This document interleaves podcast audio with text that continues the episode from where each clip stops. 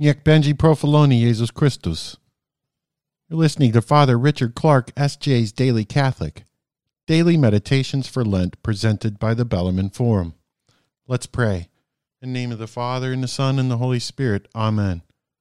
O sorrowful Mother Mary, pray for us to obtain the spirit of humility, confidence, and persistency to make a good meditation on the Passion of our Lord. This is Lent Day thirty-eight. Friday after the fifth Sunday in Lent, the deriding of Jesus. Listen to the words of the Gospel according to Saint Matthew.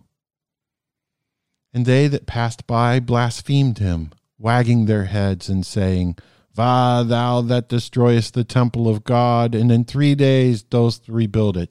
Save thine own self, if thou be the Son of God, come down from the cross. In like manner also the chief priests, with the scribes and ancients mocking, said, He saved others.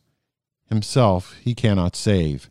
If he be the King of Israel, let him now come down from the cross, and we will believe him.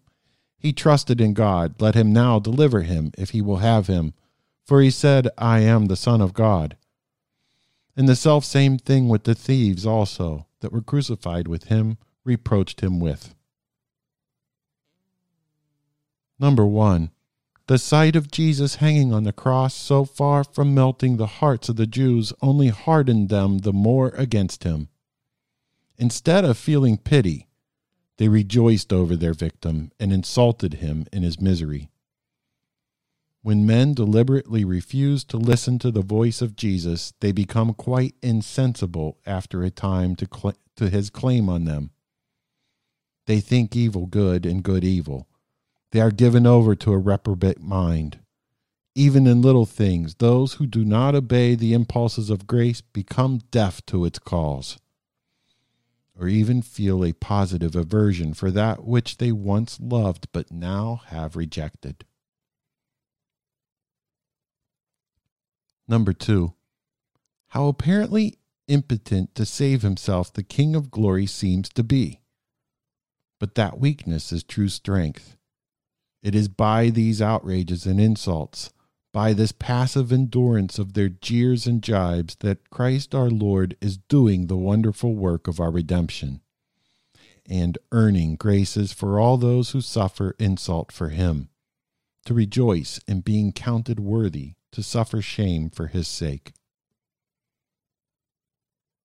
Number three, but he is doing more than this. He is also preparing for his sacred humanity a glory corresponding to all this ignominy. Of him it is true beyond all others that he humbleth himself shall be exalted. Each taunt, each mocking word, was to earn the praise of the angels and saints to all eternity. Here is an encouragement for us. What matters it if men despise and insult us if God approves? The just judge will not forget the day of account what we have suffered for him. Hail Mary, full of grace, the Lord is with thee. Blessed art thou amongst women, and blessed is the fruit of thy womb, Jesus. Holy Mary, Mother of God, pray for us sinners, now and at the hour of our death. Amen. Mary, Mother of our Lord, pray for us to have a desire to please your Son, our Lord Jesus, by our Lent, that we may rejoice with you in his resurrection at Easter and in the life to come. Amen. In the name of the Father, and the Son, and the Holy Spirit. Amen.